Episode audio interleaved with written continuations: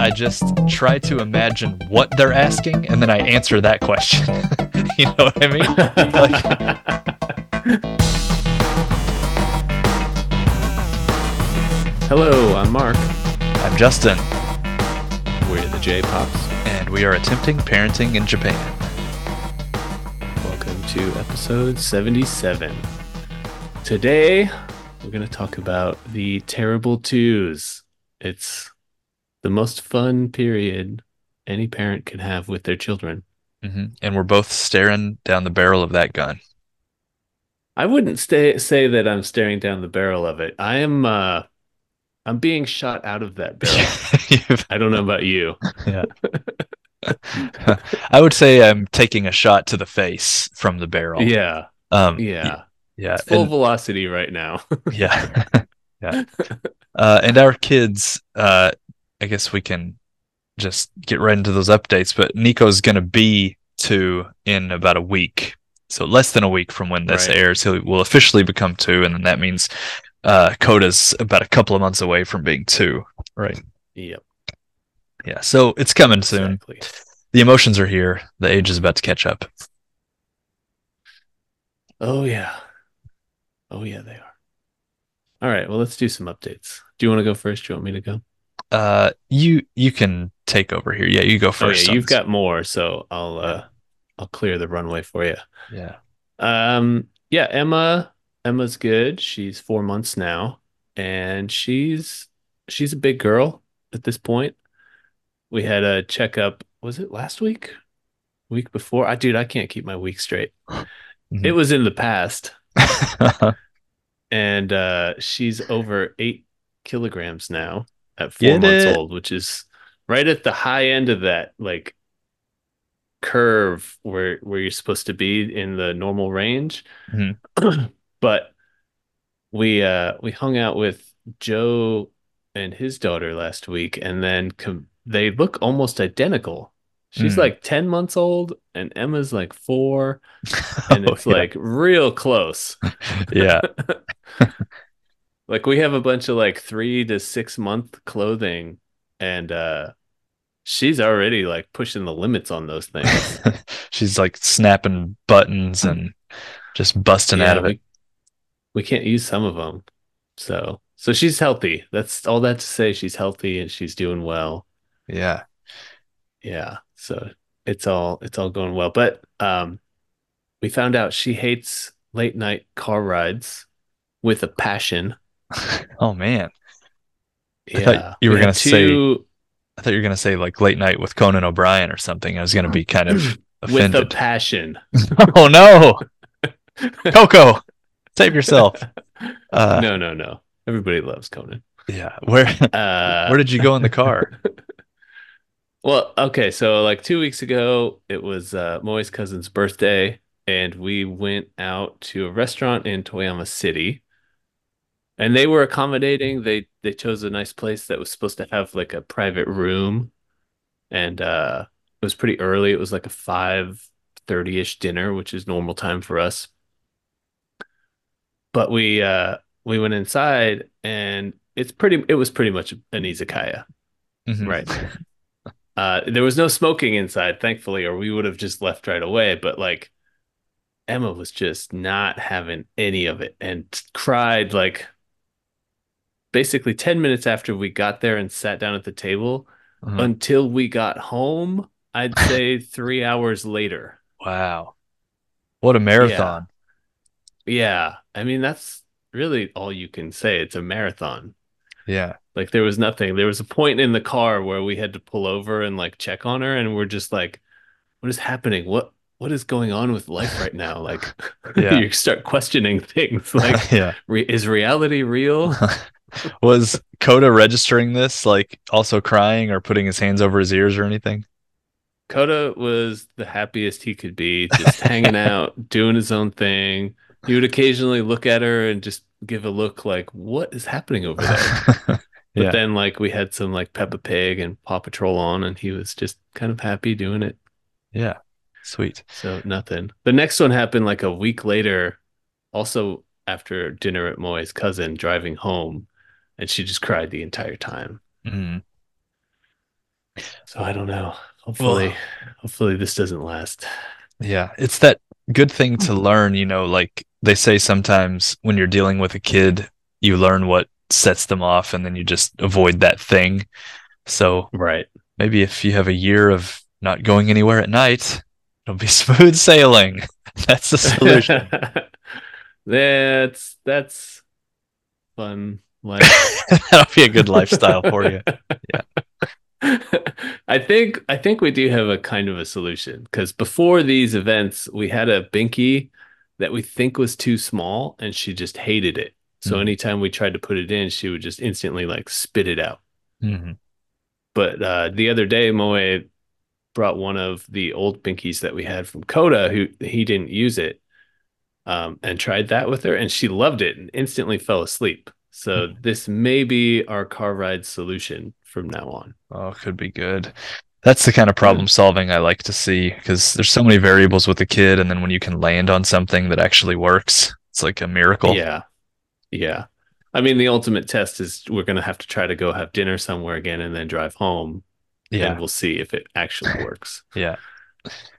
Yeah. Good luck to you all. I don't know. Uh, the worst we had was we had seven people in the car. I think it was, yeah, there were uh, three kids who were two and Oh. under.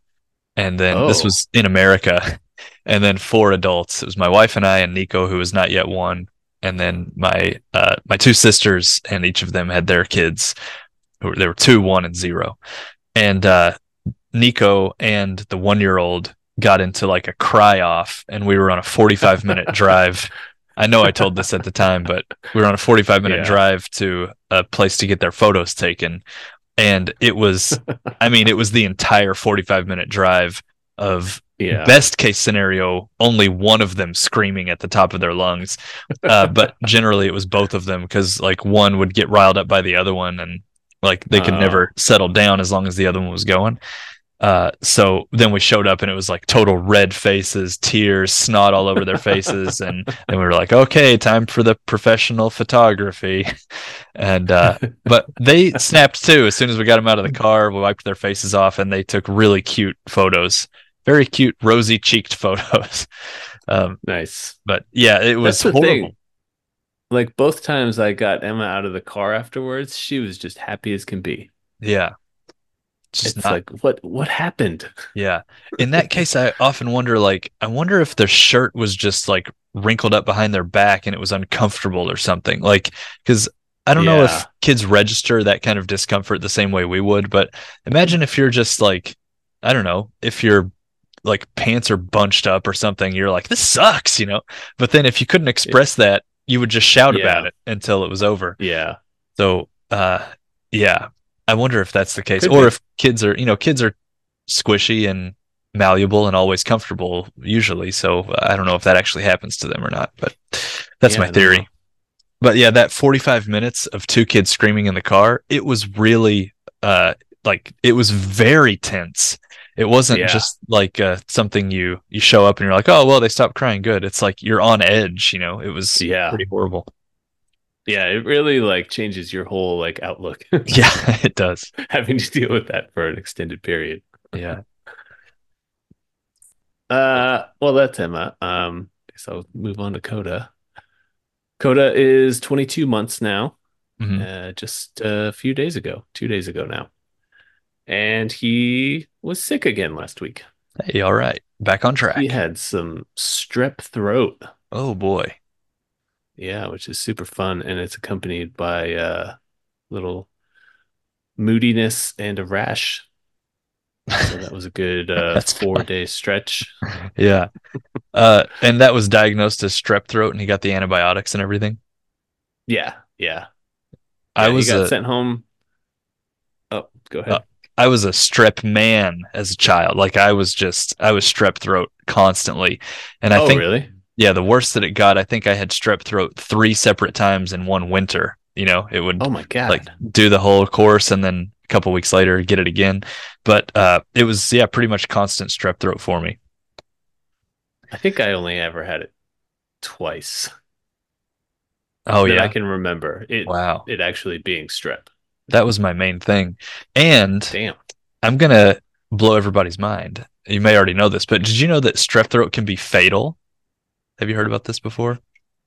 No, I don't think I've heard it's fatal. If you don't, guess it could be. It's a bacteria, so yeah, if you just don't treat it, then uh, the Yeah. bacteria can work its way uh, to other parts of your body, and you can like you can get strep infections in your organs and stuff, and you can die from it.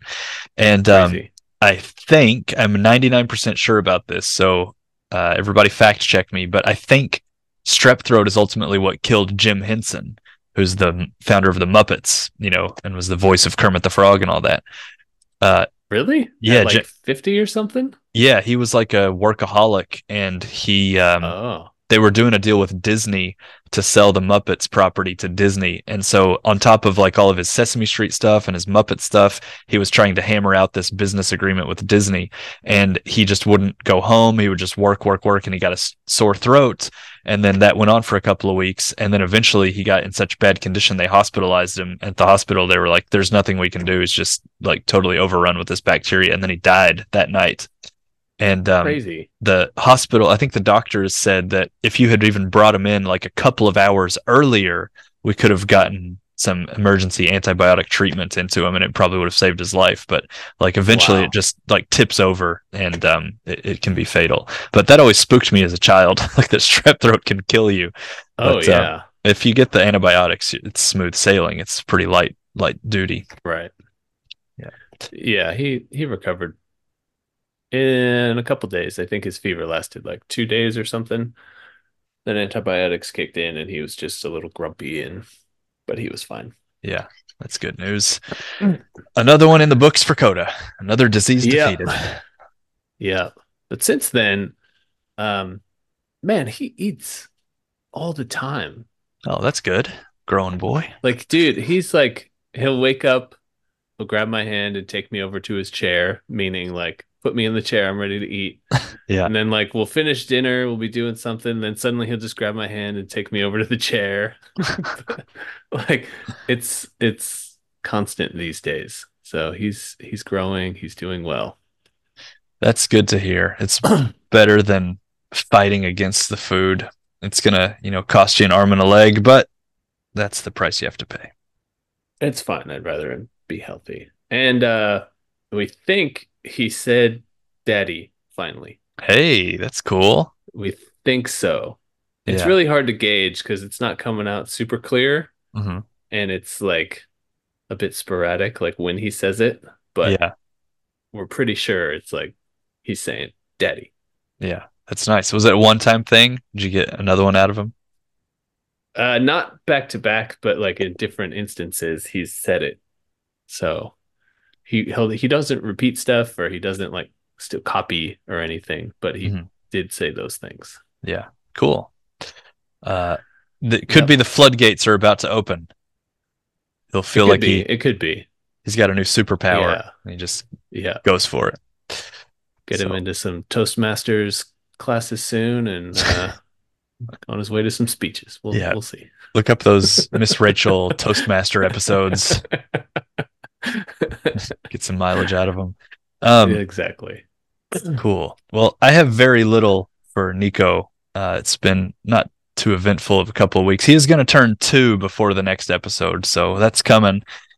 Mm. Um, but uh, I would say the most interesting thing developmentally that I noticed is now he's coming up with words and things that I don't specifically remember teaching him or him having encountered before.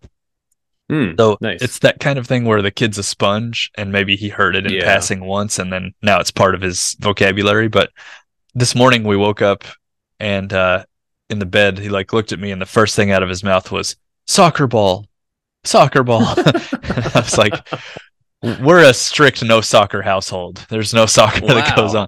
But a few days ago, I did I picked him up from daycare and I thought, you know, it would be nice actually if we had a soccer ball in the car because we could go to a park and then he could just kick it around and that could be fun. Just a fun little thing to play with. And I think I said like, yeah, we should get you a soccer ball and then we can play it. And I said it like just that once in passing. and then Uh, like this morning, he, that's the first thing on his mind. He wants that soccer ball, and I don't know if he knows what it is, but he's he's bringing it up. But then the other thing is there are a few songs that we sing or whatever, and he chimes in with certain lyrics like he's in the Beastie Boys. You know, like every fifth word or tenth word or whatever, he just like jumps on it and says the word. And I'm like, how do you know? And you're talking about like two minutes deep into a song. He knows he's still knowing words that are coming. So he's kind of got like a familiarity with the whole song and, and words that are good. like coming up. So it's nice, but it just blows my mind because he went from like not really doing that to suddenly doing that well for a whole song. And it's like Hmm. he's he's come online and he's uh especially with songs he's trying to sing a bit more and he's getting a lot better at it. And it's the kind of it's like he's on steroids. It's like growth that I would not have anticipated him being capable of. But I think Very that's cool. the, you know, standard toddler thing is they're just Yeah. learning so much all the time. Yeah. You don't know when it's going to click or not. And then suddenly Yeah. you're just like, what? Yeah. okay. Smarty pants. Um, Um, so interesting. I mean, we're two Americans, and you mentioned soccer, yeah. but we have several British friends Mhm. who use the term football. So I didn't want to confuse them. So I wanted to say, like, we're talking about football. Okay. Good. For our British listeners, there's For something called listeners. soccer, and um, There's something called soccer. yeah. Uh, the aforementioned Joe, he explained it to me that soccer was actually British to begin with, and it's yeah. an it was the abbreviation. original name. Yeah, it's an abbreviation of the word the word association, I guess, and then the associate that part of it became soccer in slang. And uh like Oh, you know interesting. they they call soccer like uh, I guess association football or maybe that's a league. I don't know how it works. I'm I don't follow that filthy sport. But um they uh they abbreviate the association down to soccer at least in the old days and then somehow that caught on in the US did not catch on in England. Huh. So the Brits have only themselves to thank for muddying the waters between football and soccer. Hmm. Add it to their list of failures. add, Just it, kidding. add it to their list of things to feel guilty about. Oh, Just you, kidding. you Brits. Okay, well, enough Brit bashing. Uh, we've thoroughly buried the lead here, but there's news to report. Hmm. And the news to report is that there's going to be a fourth J pop baby in the stable. What? And it's not you and Moe. I know No, you were sir. thinking. You're thinking it must have been Moe, but no. No, it's like, is this my surprise? Yeah. This time it's Ayumi and me, and we're gonna Wow. have the second baby. And uh, and you know the gender? Yes, yes. Um, it is. Oh, everybody! I can sense the excitement from the listeners now. They're on the edge of their seats. uh, I So thought I. I actually don't know. I thought like, you know, both of us are American. We both have Japanese wives. We both live in Japan. We both went through IVF. Our wives work together. We do this podcast together. And then we both had boys like within right. a couple months of each other. And then you had a girl. So I thought, well, it has to be a girl. So of course, it's a boy, my friend. Ah, This yeah. is where we part ways finally but uh, we're gonna have the um, we're gonna have a house full of boys, a little boy army Oh, over at wow. our place. Um, it's it's gonna be wild, but uh, So this uh for you guys, this isn't an accident then, number two. This is a planned number two. yes, we um, went through the IVF again. Um, we Hmm. had still. Uh, I say eggs, but it's more like a zygote or a fertilized egg. We still had uh, maybe Mm. five of those left over from the first, the very first original batch. You know, Oh, okay. Um, and as we talked about in years past, Nico was the product of the sixth round of IVF. So Right. Uh, we did five that either didn't take or resulted in miscarriage, and then finally Nico was the sixth. Then I think in June we did uh seventh round, and it was the process was starting in June, but you know it's like June, okay, then July, then it's August, and it always takes Right. a long time to get through the steps. And in the end, it just didn't take. Uh, like there was no result. And so then we went for the eighth round, uh, the thing that the eighth round has in common with the sixth round, those are the two that led to the pregnancies for us. Those are the only two rounds where we did a double implantation. So you, Oh, okay. instead of just putting in the one fertilized egg, you put in two. Um, and uh, I don't know what the regulations are. I don't know what the um, like internationally how this goes, but in Japan in general, they want you to only do one, and then in extenuating circumstances, they'll let you try a double. And Right. those extenuating circumstances are that you've tried a single for a long time and it hasn't worked. Uh, in our case, that was five Yeah. times in a row, and then uh, which you know is like a year and a half, two years or something. And then the other extenuating circumstance is the age of the mother. If you're getting up to the Right. You know or near say even 35, I think is considered a geriatric pregnancy. So if you're in that age range, and uh, my wife and I are both now 40, so in both instances we were like well past 35 so we had tried a bunch with failures and then we had uh, the age and the doctor was like yep okay we can go for a double uh, and Hmm. you you also need the fertilized eggs to be at exactly the same uh, place in terms of their development. Like it's a you know a day Mm. three fertilized egg that's been dividing for three days and then was frozen. You've got to put that in alongside another day three if you're going to put them in at the same time. I think you can put in a one and then let it multiply for two more days and then go back to the doctor and then put in a three. But then Hmm. you have to pay for two procedures and the price starts to get a little unwieldy um, but right. if you have two that are exactly at the same stage uh, in terms of their division then you can go ahead and try the double and if your doctor signs off on it um, Nice. I think the um, the reason they don't like to do a double is because, of course, it increases the chances of twins, and Right. twins are just slightly more uh, dangerous. There's a little bit more caution you have to take uh, when you're pregnant with twins. So, Mm. from an ethical standpoint, I think they view it as better to proceed with the single if at all possible, and then Yeah. to like stave off the double if uh, if you can help it. But you know, extenuating circumstances, then you might try it. So ours is not going to be a twin. It's just a single one baby in there, but it was a double implantation. This uh this makes me wonder like those people who have like quadruplets, are they Yeah. just getting like four eggs stuck at once?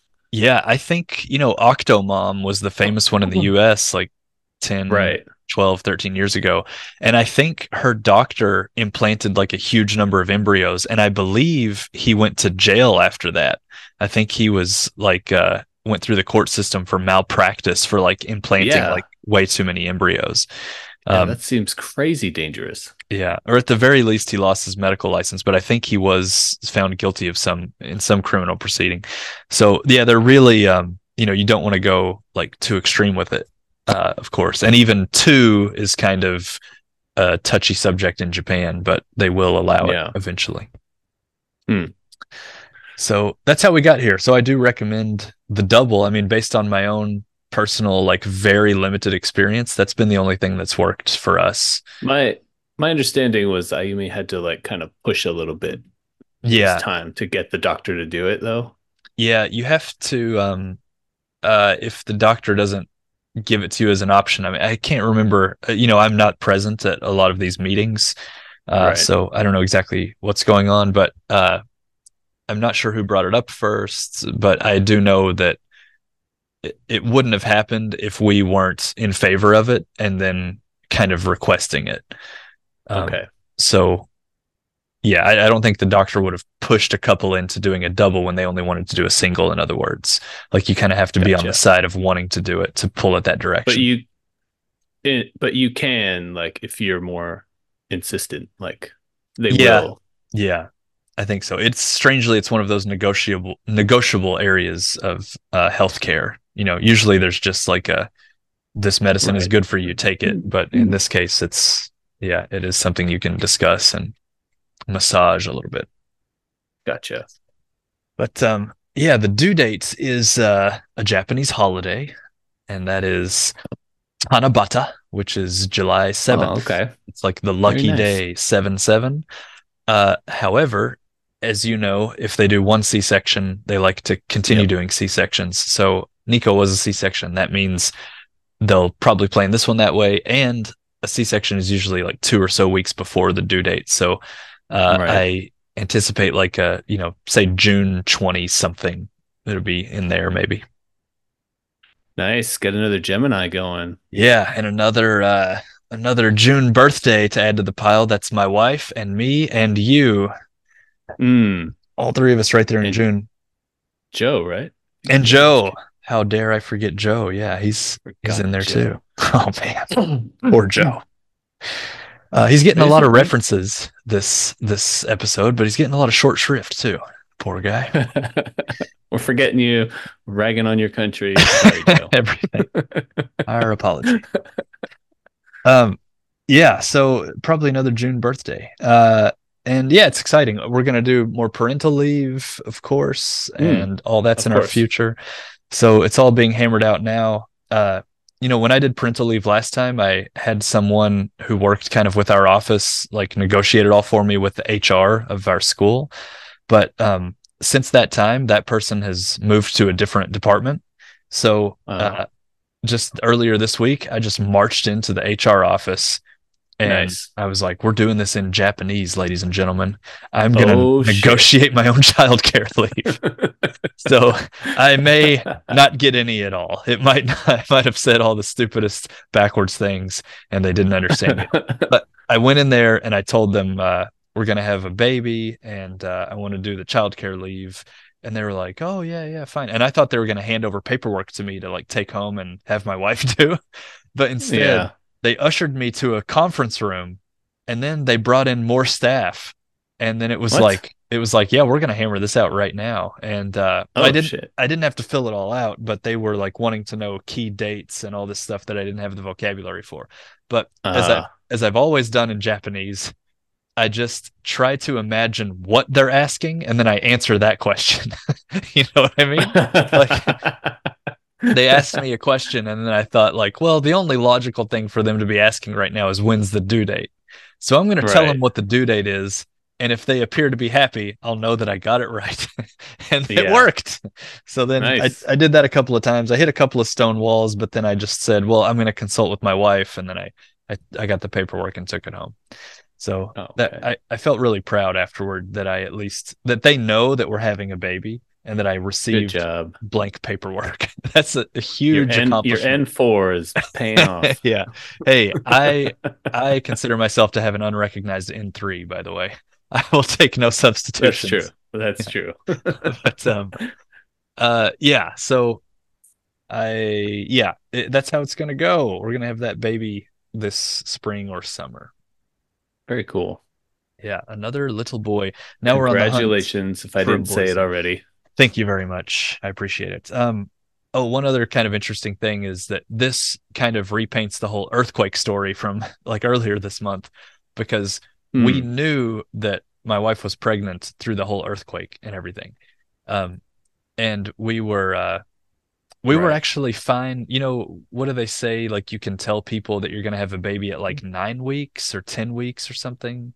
It's yeah. right around that area like 9 to 12 weeks is when people start to feel safe to tell and the we looked at the date and we realized oh it's christmas day is basically the day that we could start telling people uh but as we mentioned a couple episodes ago my sister had a baby on december 23rd Right. so uh, we thought, well, Christmas is we can tell, but like we don't want to like somebody just had a baby and then we step on their baby with our own baby news, you know? Right. So we thought like let's just sit on it for a while and then like uh, it doesn't seem right to like announce a new baby when somebody's having one. So we thought let's give it like a week or two. And then a week later, it was the earthquake, and then we were in the shelter. so then Ah, every everything we had to tell our families became about earthquake stuff uh and that sort of took over our lives for a few weeks so we really really really delayed telling anybody about this this Hmm. kid we could have been talking about it like a month ago but it's just the timing never worked and then um we also thought on January 1st right after the earthquake hit my wife and I discussed like we need to probably tell her parents like go ahead and tell them because they were in the shelter with us and we thought like if there's decision making to be done about food or where somebody goes when or you know Right. leaving the shelter, all that. It would be nice for everyone to know that she's pregnant. Uh, we were Mm. thinking about those things. But then there was so much stress already and a lot of tension because of the earthquake itself. And I think Ayumi's parents, who are in their 60s, were quite nervous just because of the earthquake. Uh, we didn't Mm. want to add to it, so we sat on it all through the the uh, shelter Damn. time. And then, like a week later, once we were back home and things were more settled, then we finally started breaking the news to everybody. But it was a very weird, like, pregnancy and then telling um, everyone and, and all that. It was Yeah. delayed and very strange. And uh, we were glad to get through the earthquake without any, like, you know, if Ayumi had gone into real panic or something, Mm. then it could have affected the the pregnancy. So that didn't happen. She was cool, and uh, you know, pretty much on an even keel throughout. So yeah, no ill effects, and we've had appointments since then, and everything seems to be fine. Hmm, that's good. Yeah. Yeah, But, I'd be uh, worried about the stress of going through that and how Yeah. the baby would be after that, but it's yeah, good to hear that everything went okay. yeah. She was worried, um, but just kind of theoretically worried. You know, she didn't feel bad, Yeah. and she didn't um, uh, like. Yeah, basically, she didn't have any physical sense that anything was going wrong. Um, Right. But then I don't think I told this story on the podcast. I wrote about it in the newspaper, but uh, there was a pregnant woman in our shelter with us. Uh, Oh, really? yeah, she was six months. No, I didn't know. Oh yeah, and uh, like it was very, you know, trying times. And to cut the long story short, she uh, had the flu, and she was six months pregnant, and she was in in, a our shelter. in our shelter, like our one room Jesus. shelter. Yeah, and then uh, she was feeling horrible, like with like aches and feeling Oh, really no. cold. We had no power, no running water, and uh, she was like laid out on some, uh, you know, on some mats and under covers like through the day on January second. And uh, she she had another daughter who was like kindergarten age, and then that daughter was like crying a lot because her mom was Oh. in such a bad state and everybody was so worried Yeah. and everything. So that daughter was kind of breaking down and like sniffling and crying uh, for a while. Um, and so um, it was very sad. And then there was also the grandmother, the pregnant lady's mother was there. So the grandmother said, like, okay, we're just going to call for an ambulance and see if we can get you moved into a hospital. For one, we're worried about the pregnancy because you're having this untreated flu. And then, uh, yeah. secondly, we're worried about giving the other 16 people in this one room the flu, like while they're you know, right. sheltering. So then uh, they called the ambulance, or they called the hospital, and it was like call after call after call. There was still some cell phone coverage this time, and uh, the calls were dropping, but they would call back and call back, and then finally the hospital said like, there, "We just can't send an ambulance. Like we've yeah. looked at it and talked about it, but the roads are just too bad, so there is no ambulance." So um, we felt bad for them, but then we were also worried like if anything goes wrong with Ayumi's pregnancy, if she starts to feel bad, we literally can't go to a hospital. So that Right. was kind of the another looming worry, but again, it was just in theory. You know, we were just kind of aware of it, but it wasn't. We weren't face to face with it, so it wasn't that Hmm. bad. But um, yeah, there was some real background tension at the old shelter, uh, but it, it all turned out fine. Yeah. Anyway, Huh. decisions, decisions, decisions. We were thinking about a lot of things. Yeah. No kidding. Yeah. Anyhow, it's all Any uh much more positive than that now. that's good. That's good. Any uh any updates on the old Freed? Oh yeah, yeah. Freed came back to us. Did you know this? Oh, nice. Yeah, we um uh we told that it was on January 10th. They said they smoothed out the mountain road enough that they could get the Freed down to a shelter. But then Right. uh, you couldn't still drive up to Noto at that time, and I don't think you're still advised to. Like it, you shouldn't go up there. no. So, um, and if we went up to get our car, it would mean like driving one car up and then turning around and caravanning two cars back for basically no Right. helpful reason. Um, and then also you can't drive up and back in one day because like uh, at the, a couple of weeks ago the roads were still closed at night, and you would have to go Oh. up for many hours and then stay in a shelter that night and then come back with the two cars. So we're like, we'll, we'll just wait until things are a bit easier. Yeah. And then we also told the shelter if anybody up there needs a one way trip to Kanazawa, they can take our car. And when they get here, we'll just meet up with them and get it back. And so Mm. then on January 21st, um, there was a dude who needed a one way trip to Kanazawa. Uh, he is a Noto resident, and his garage collapsed onto his two cars and just crushed him, Right. to- totaled him. And so, um, he wanted he was in his 60s and then he and his two adult kids i think in their 30s uh he wanted to come to kanazawa and go car shopping so uh he heard through word of mouth oh there's a, a car available and uh he and his two kids hopped in the freed they drove it down they kept it for the weekend in kanazawa and then went car shopping to dealerships Oh, Uh, nice. they bought a car and then uh, eventually worked it out. They dropped our car off at Ayumi's parents' house, and then they proceeded on up to Noto. So um, it was good. I was glad that the Freed turned out to be helpful rather than just kind of in the way or clogging up the roads slightly, trying to just get it back down to Kanazawa. But it was actually like somebody Yeah, needed it. it to accomplish something. That's good. Yeah. So we have no issues with it. No, it's all fine. Yeah, I mean it's 100%. Like our house is 100% fine, freed 100% fine. Um, Hmm. we didn't have a scratch on us. Uh, but we heard like from a couple of different sources that the road we were on like just up ahead it totally fell off the mountain. And then another guy told us that um, Damn. you know, like even today, there are still like, I think it's like 19 people missing from the Yeah. earthquake. And some of those missing people were ahead of us on that same road. And it's from where, Really? the, yeah, where the road just totally vanished. And I don't know if it was they were in cars on the road, if, or if it was a house on the edge of that road too that that landslid Oh, down wow. or something. But there are literally missing people to this day from uh, just I don't know how many minutes ahead of the direction we were driving. That's So- crazy. Yeah, it was. I mean, it's like a knife's edge between the worst possible scenario Yeah. and then the best possible scenario of like not a scratch on anybody and the car and the house are fine and yeah, we're no kidding. You know, Damn. pretty crazy stuff. Just chance. Yeah, I'd feel pretty lucky after that ordeal. Yeah, absolutely. I mean, we in the end it feels like we were just on like a weird disaster vacation or something. Is we didn't have any ill effects, you know, long term. You know, I feel like that's a up and coming vacation trend in America. I be. wouldn't be surprised if we start getting some people trying to book that stuff. Yeah. Honestly, it could be like uh, to do everything else. I mean, there's retreats Yeah. for everything else, so you might as well have a disaster retreat. Yeah. I mean, I'm not even joking. I could totally see people trying to book this. Like, Yeah. oh, okay, let's go on this terrorist holiday. They'll just hold us for five days. Yeah, yeah. Dude, I think that exists. I think I've seen that before. Um, but there was a uh, uh an episode of Idiot Abroad with Ricky, the Ricky Gervais show with Carl Pilkington, the British travel show. Oh, yeah. and I think he was in Israel and they had him kidnapped and then he went through this like terrorist Oh experience or something.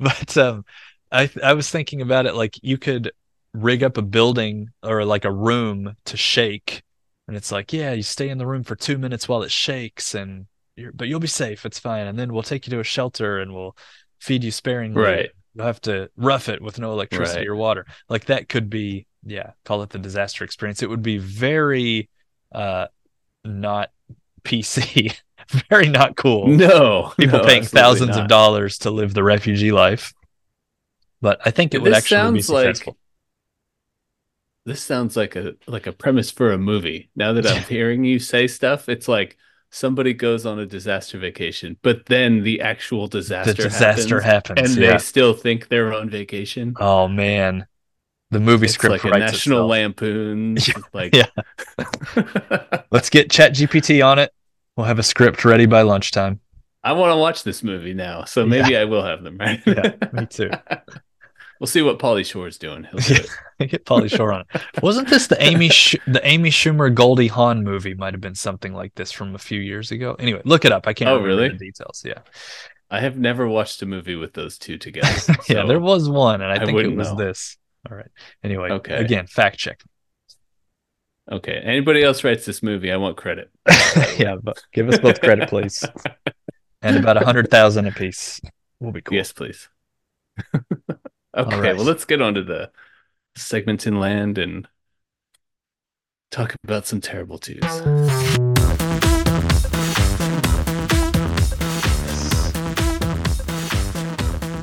segment. Here we are in Segmenton. Um, because Nico is about a week away from being two, and he's exhibiting a lot of signs of the terrible twos, I thought that would be a good topic. And I Mm. thought I would kick off now with my explanation of the terrible twos. And Sure. this is just as I have observed the kid kind of transitioning into it. Uh, I think it's that the kid is coming online in terms of specific wants, right? So the kid recognizes I can get that food instead of this food, or I can ask for this TV show instead of that TV show. And uh, this is creating like wants that didn't exist before. So now there's like a whole like world of things that the Hmm. kid is striving to get. But the kid isn't able to communicate them very well.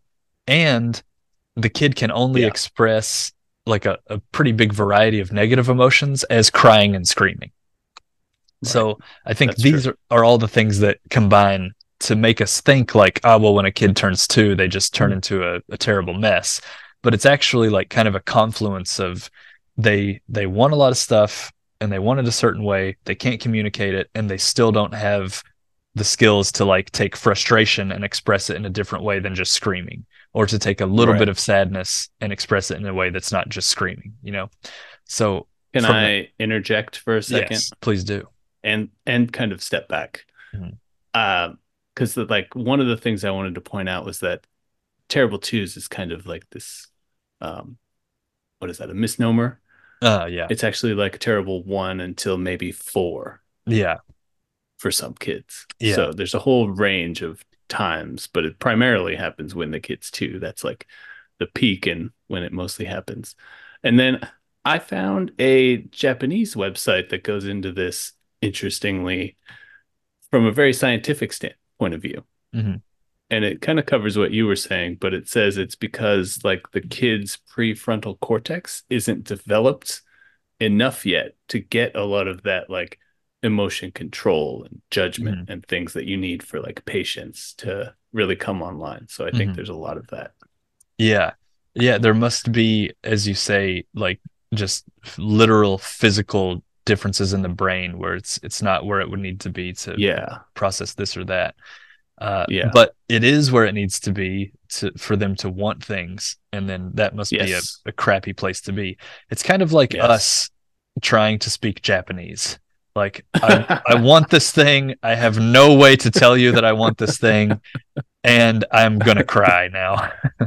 and that's pretty my much it. entire time in Japan is just the terrible twos. it's a really late onset terrible twos that we're experiencing i think um, but uh, webmd has an article they ex- they say that terrible twos expresses itself as screaming temper tantrums kicking and biting fighting uh, fighting with siblings and total meltdowns uh, and i would say that yes. Nico's doing this, but it's not. He doesn't kick and he doesn't bite, and uh, he hits, but it's not like with a lot of enthusiasm. It's not like repeated blows to the head or anything. Sometimes he'll slap at something, Oh, but it's not a big deal.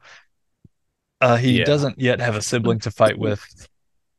And total meltdowns, I don't know, because for me, picturing a meltdown, it's like something that goes on for an hour or something, and just the kid is not recoverable. But Nico is still young enough that he can get distracted within a minute or two if you know what to do and, you know, get him onto something else. right. So he definitely has a lot more will and he screams and cries a lot more about things that I just can't understand that why he's screaming crying about them. But it Right. generally doesn't last all day. So he's I've noticed with Coda that a lot of those screaming and cryings have an underlying reason. yeah. And at least for Coda, it's like pretty easy to figure out like what the reason is. And Yeah. lately it's been I'm hungry yeah. or I want to go play upstairs. hmm So there's usually like something that's obvious. Yeah. I think um the specificity is what kills me. Like Nico wants something like a, a very, very particular way, but there's no Oh, way he- yeah. he can express it, and there's no way I can guess like the crazy series of Yeah. factors that he wants to all line up. But uh just last night, he you know, we went to bed and I had the book that he wanted to read, and I turned the light on the way we turned the light on, and then I laid down like we always do, and it was just screaming. And then I could tell he was he was pointing to the other side of the bed, and I was like, "Oh, okay. He wants me to lay down on the other side of the bed." So I laid down over there, and it was just screaming. And I was like, "Okay, maybe he wants me in the middle of the bed." So I moved to the middle, and it was screaming. and I was like, "Well," and I could tell he was gesturing to try and move us around, but I couldn't figure out the configuration of us two that would make him Oh. not scream anymore. So in the end, I was like, I'm just gonna read the book, man, and you're just gonna have to chill. Yeah. Like I can't do anything else. So, but he did Yeah. chill after three or four minutes, and he started getting into the book. It was fine, but uh, I just Hmm. couldn't crack the code. Interesting. Wonder what he wanted. Yeah, I have no idea. Maybe I was like laying back too much, and he wanted me to sit up more or something. But like, there's just too many variables, and I couldn't figure it out. So then Huh. at that point, you also, as a parent, you have to figure out like, when do I stop trying to accommodate this kid, and when do I just say Right. like, you know what, this isn't a big deal. Can you get over it? You know, like, not that the kid's gonna understand that, but I think that there's value to a kid coming up against the wall and not getting over the wall and then seeing that the world didn't actually fall apart, you know, and then recovering Right. from that as well. So I try to always straddle that line between like helping him out, giving him what he wants. But if it gets into like three or four iterations of he's just flipping out Mm. about something where he's not in pain, he's not hungry, he's basically fine, then I stop trying to accommodate him because it's like I, we can't live our whole lives this way where you scream at me until like things are just so right. So that's uh, I but I end up feeling guilty on one side or the other of it all the time. Yeah, it's real hard to leave a kid crying on the floor and just walk away, being Yeah. like, "Okay, good luck, dude." Yeah. and then it's also hard to just continually like so what did you want? What's going to make you feel better? Yeah. And you know, once you do that 10 times in a row, you're like is this just full on coddling? Is this like weakening Yeah. him to some degree? So that's really hard to find that like middle line. Yeah, I don't know. I don't know when the coddling line is because I feel Yeah. like sometimes I go over that line a bit, and then sometimes I feel like I just give up too early. Yeah. Just like, Yeah. nope, we're not doing this. Let's go. Yeah. There's literally no right answer because you can't decipher what the kid wants and he can't even tell you after the fact. It's just that moment has passed and it's like I hope I did it basically right. Hmm. Yeah. Hopefully. There are um, a couple of tips that I I got for the terrible twos. I mean, ultimately, you're gonna always run into the communication problems, and you're gonna run into like the kid trying to stake out his own independence and sense of self. And there's like no way to really get around that other than to deal with the growing pains of it.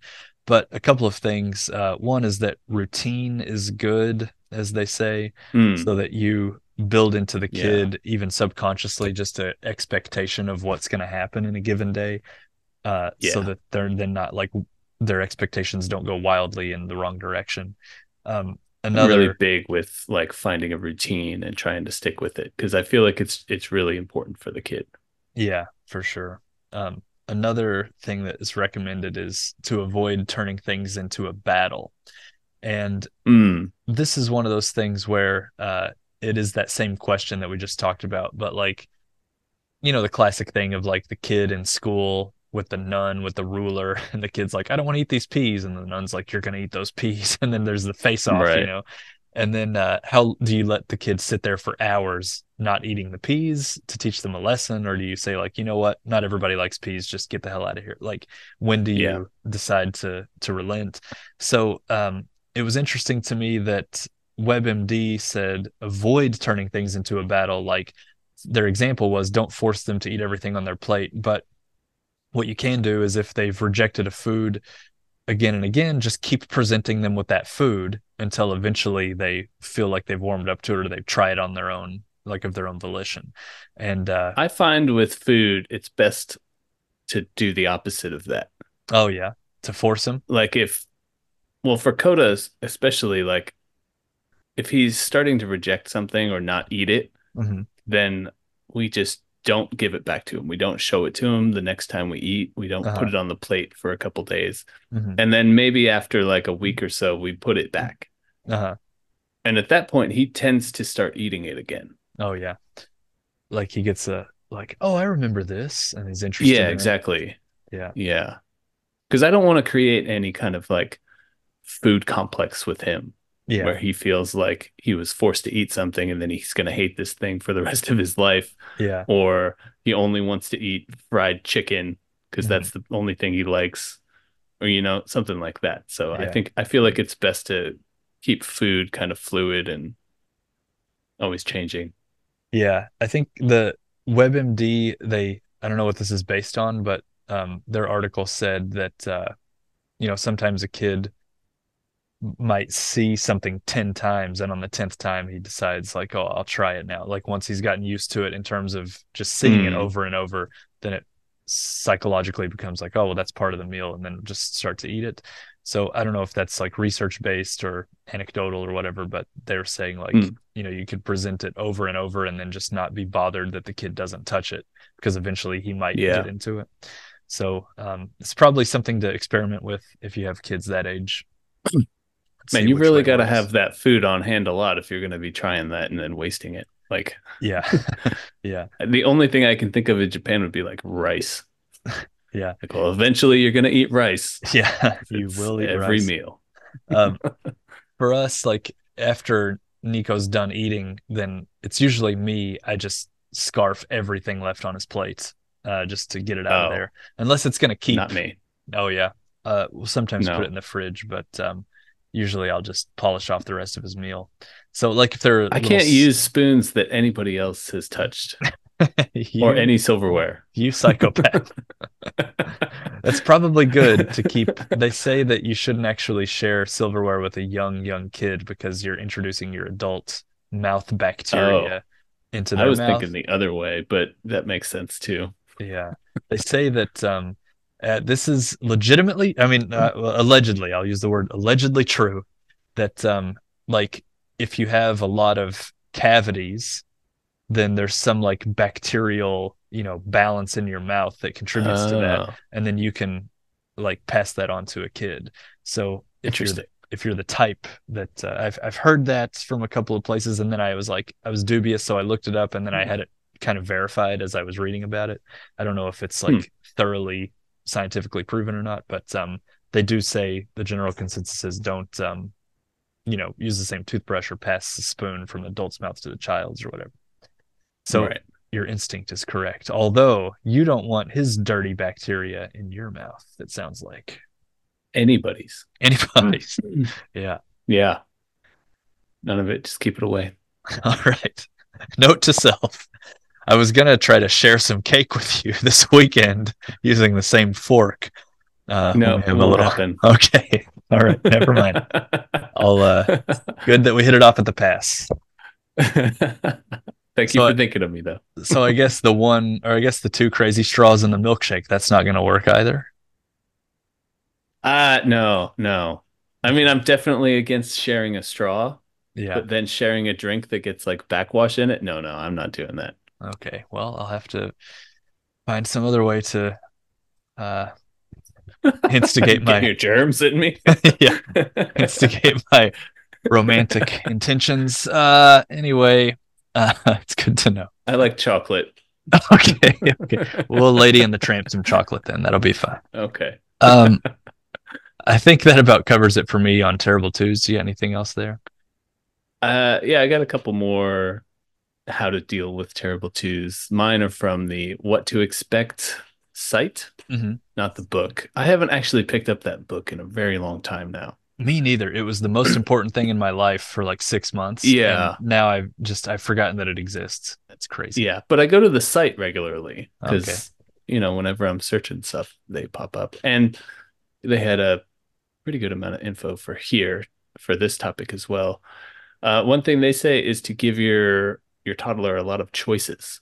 Mm. and um you know not just have one thing on the plate but Mhm. like have like a couple different things of different colors and textures so you know if they're not feeling it one day maybe they're just like oh i don't want eggs right now but you know that bread's looking great they have the option to kind of choose what they'll eat and not Yeah, and that's a good um a good way for them to express some individuality as well, like making choices, like they have control over it.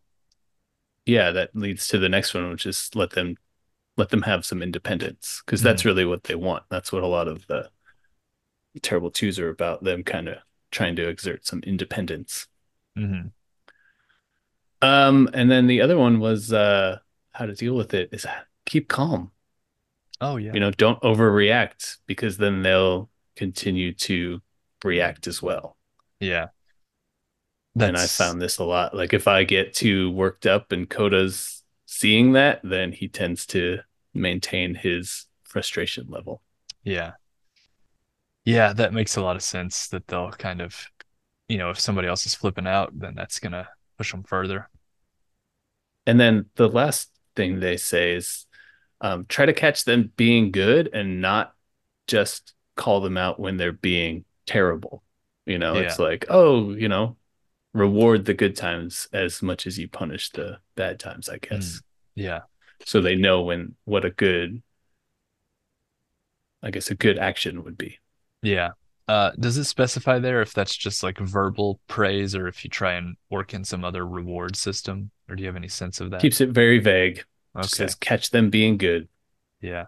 Because I often, you know, say to Nico, like, oh, that's awesome, man, or that's a really good job, or we're proud of you for doing that, or something. Uh, Mm, but then I wonder if that's registering with him, aside from all the other stuff that I just randomly say. yeah, I wonder. But uh, Maybe. yeah, hopefully, or at least it'll catch on eventually. Mm. That's all I got though for Terrible Twos. It's Cool. uh it's a trying period. Yeah, absolutely. Well, let's uh, get on over to uh, what do you say there, Japati? Potty. Let's uh let's sit on it. Here we are. Sit on This one this one I got. Um and only because the topic ties directly to it. And uh the word is iyayaki. Every time I hear this, I think of a song. And if you heard it, you then yeah, you know what I mean. Yeah, yucky. What is that? Yeah, yucky. I'm not gonna sing because I don't sing, but well done, Justin. Thank you. Thank you. I could be a viral star. I'm the next Numa Numa guy. Is it Numa Numa? That's what the guy's called. The the dude who was Oh, dancing okay. around and singing that, he's the Numa Numa guy, I think. Oh, okay. Uh, yeah. So Iyayaki is uh basically terrible twos, but in Japanese it means uh the no-no period. Basically, the kids just saying no all the time to everything, and it's like their troublesome time. Iya is the the short for no, hmm and ki just means period. So it's no no period. Now, was the no-no period before or after the Edo period? I can't. It's right after the Jomon, I think. Okay, good. Just trying to line it up. Um, yeah, yeah, the no-no period. That makes sense. And then did they give an age on that or uh Uh no, they they don't specify. They just say it's a range from like uh one to three, okay. but uh yeah, kind of leave it loose and say some kids experience it later. I found uh just quickly this is like a top Google result when you search for uh Yayaki. Uh there's a, a magazine apparently called the Taiyo magazine and uh Oh they- yeah. they've published something on this and it says um in Japanese of course it says uh children at this stage respond no to what their parents say uh so they are sometimes referred to as the uh, rebellious period or the devil's two-year-olds Nice. so it's yeah these are the devil's two-year-olds that we've got here What is hold on a second. I have that one as well. Devil's two year olds. And what is that? I'm gonna Google translate that really fast. That is Ma no ni saiji. Ni saiji. Okay, so Ma no ni saiji. I guess Ma is devil. is it I don't know I was I was thinking That's of uh, Ona is that her? no no no what's I I don't know yeah, Ma. Ma is devil. Oh okay Yeah. Cool. We should we should cut all this for our embarrassing lack of Japanese. Oh no, I'm gonna leave it in. It's like saying right. I'm barely gonna edit this episode. That's the Mark Harris promise. That's the Mark Harris way. All right, well, that's all I got for uh Chapat D. Mano Nisaiji. The devil's two year old. Uh oh, didn't the didn't what is his name? Kavanaugh, didn't he get in trouble for the devil's two year old? I can't remember the details. Let's go on to McQuiffy.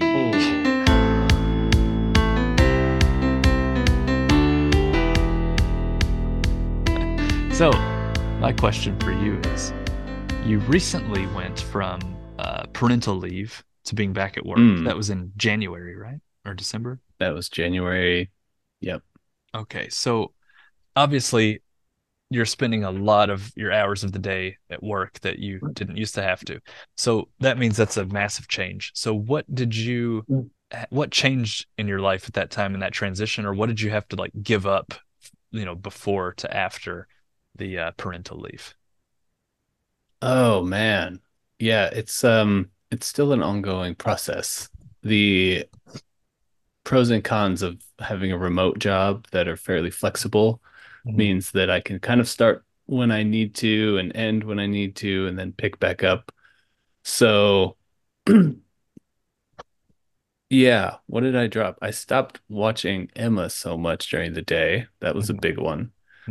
Um, and now it's primarily just Moe in the other room, but I'll still go over and help. And then like if things come up, I'll I'll still run errands and whatnot. So yeah, it's kind of hard to say because I was always trying, even before this, I was trying to like use this time a little bit to study or um yeah, try to get back into work a bit. And then once work really started up, then I was just kind of not fully just you know shocked with it. Yeah. Uh, but I wouldn't say that I've had to give anything up. Oh yeah. So you didn't Yeah. have like extra, say, hobby time or even like watching TV time or anything. You were pretty much just full on busy with kid stuff, uh, like or responsibilities, Yeah. in other words. What is hobby time? What is what does that mean? Yeah. And Coda was in daycare while you were on parental leave, right? Yeah, yeah. He's been in daycare the whole time, except when he's sick, obviously. Then he's Yeah. home like Yeah. last week. So that's always that really always throws a wrench into things. And then I started work. He was off from daycare, I think, for like a week or so over that holiday period. So then I started work right after he went back. And so it kind of felt like there was a shift of like, oh, okay, we're going back to normal. Yeah. Okay. Uh, yeah, yeah. I think uh you would you would be the one to speak to this eventually because you have like a strict like nine to five that you actually go to. yeah. Like my job's a, a little much different, I guess. Yeah. In my mind, like that nine to five or however many hours you work in the day, that's a chunk of your day that you don't get back, you know, where your Yeah. pro- productivity just falls off a cliff because you have to go to stupid work. And so then it seems to me like if you inject that in, it's going to erase so much that you were doing during your parental leave time. But I guess your parental leave Oh, yeah. time, you're just so busy with kids anyway. Uh, when- yeah, of course, I'm talking about two kids. I did it all before with just the one kid. Um, yeah. But uh, yeah, I guess you've just got so many responsibilities on the plate. You're just sliding responsibilities left and right to make everything fit in. Yeah, it just feels like a lot of shuffling all the time. Yeah. Rather than say, like, well, I was watching a movie every day, but I can't do that anymore. It's not really that. I haven't watched a full movie. What was the last movie I watched? I'll put like when I'm feeding Emma, I'll put like TV shows on, Mhm. but it's never for like more than the duration of the bottle. Yeah. So it's like I'm getting 10 minutes of something here and there, and then I'm going back to it. hmm So I've watched like TV shows and stuff throughout, but they're it always takes like 20 times longer and yeah, I don't know of any movies I've actually sat. We tried to watch the Indiana Jones movie when it came out and got 10 minutes in and that was it. Oh, wow. Cliffhanger. You've got Yeah. a lot of, lot of plot left to get through. Um, well, the the fact that there was an Indiana Jones movie is news to me, so I'm behind That was even where you last guys year are. sometime. Oh God. Way behind. Uh cool. Well, thank you for Yeah. your insights there. It seems like you're in full parent mode no matter what happens.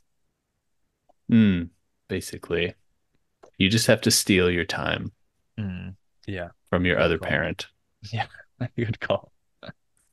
uh it's a devious shell game. Parenting That's right. you versus your spouse. Okay. Well, uh let's get into those dad jokes. I've got I uh, got two. I've got three of them, so I'll kick it Okay. off here. Uh, a son Hmm. tells his father, I have an imaginary girlfriend. The father sighs and says, You know, you could do better. And then the son says, Thanks, Dad. That means a lot. And the father shakes his head again and goes, I was talking to your girlfriend. Burn. Man, that's Pretty quite the exchange. Yeah. That's just just verbal abuse. yeah, Not a joke at all. it is. Jeez. My Word. Oh. All right. This joke comes a little late, but it's still funny. Mhm. Uh, my wife just completed a 40 week bodybuilding program. Now we've got a little boy running around. That's excellent. Zing. That's very fun. Uh, this one says, Yesterday I was washing the car with my son. He said, Dad, can't you just use a sponge? Your hair's so thick. Oh. Uh, I got mugged by six dwarves last night. Mhm. Not happy. That's fantastic. Uh, this last one says, My dad died because he couldn't remember his blood type. He kept insisting we be positive, but it was it's just so hard without. I can't get through. it's so dumb. Oh, it's, so, dumb. He kept insisting we be positive. just on his deathbed. Oh, oh boy. Poor guy. Poor Nobody ever paid attention to him. That's why. All right, where are we? Where are we? What are we doing? All right. Thank you for listening. We hope this week's episode was informative and interesting. If you have any questions or comments, please reach out to us by email at info at thejpops.com. Talk to you next time. Peace Pizza time.